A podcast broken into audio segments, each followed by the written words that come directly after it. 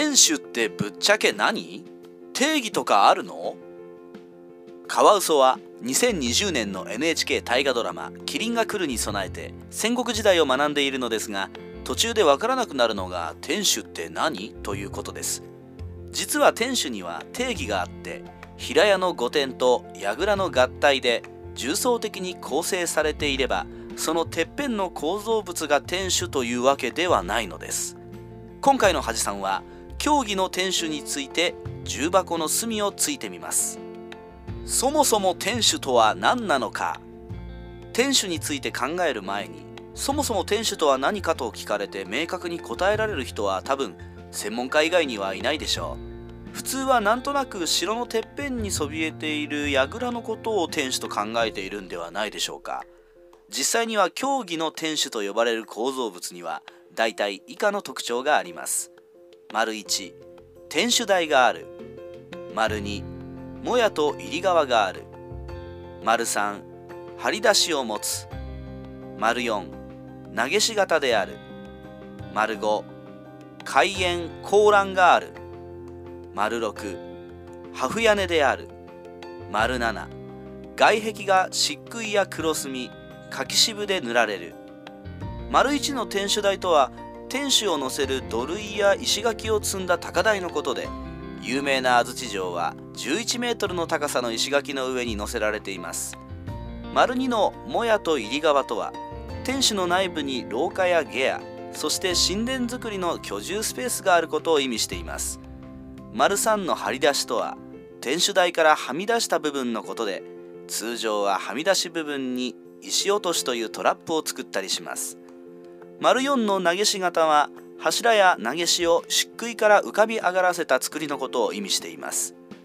丸5の開園高欄は天守の外側の廊下やベランダのことです。丸6破風とは屋根の妻側の端の部分のことを指し丸7は天守だけが漆喰や黒墨柿渋で別個にカラーリングされていることを意味しています。一般に天守とは丸1から丸7の機能を全部かいくつか持っている構造物を指しています。丸1から丸7に特に該当せずただ城のてっぺんにある構造物は単純に櫓と言い競技には天守とは言いません。天守は天守だけで完結しない。さてここまでは天守という構造物の定義について書いてみましたが実は丸1から丸7の条件を満たしただけではまだ天守と呼ぶことはできません。天守とは櫓のてっぺんにある構造物というだけでは完結しない面倒くさいものなのです。例えば安土城は大手門の山麓部分を直線道路としてあたかも天守を目指して登っていくような視覚的な効果を狙っていました。また安土城の周辺には有力家臣の屋敷を配置し家臣屋敷をつないで安土城を登った城内初動は天守を目指すベクトルを一貫して持っています。さらにここから安土城にはもう一工夫ありそれぞれの城内道が到達した先の安土城の中心部は高石垣と櫓軍外増型でなお一段高くなっていて外から隔絶しています。つまり安土城とは道屋敷人民石垣櫓領域にある全てのものが最も高い位置にある信長が居住する天守へと集中している作りになっているのです。本当の天守とは信長が自身の勢力の強さをより領内の人民に見せつけ畏怖の念を植え付けるために考案した構造物であると同時に非常に政治的な建築物だったのです。天守の最初は安土城天守しかありえない。天守については織田信長以前に明智光秀が築城した近江坂本城に存在したとか永正17年1520年の伊丹城で細川高国の家来の伊丹田島の神と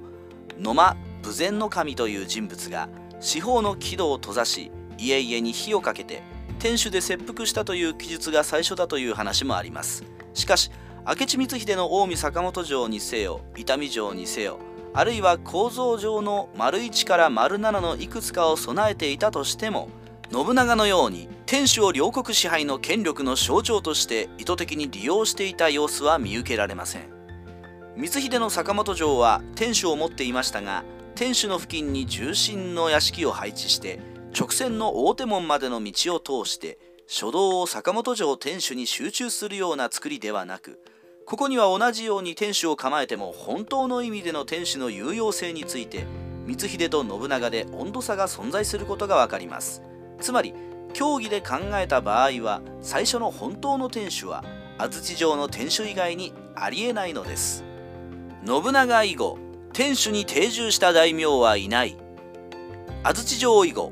信長に続く大名たちは安土城に倣って天守を築城するようになります。ただ信長が律儀に天守に居住したのと異なり秀吉にしても家康にしても天守の持つ政治的な象徴性や威厳は最大限に活用しつつも天守に居住することはありませんでした。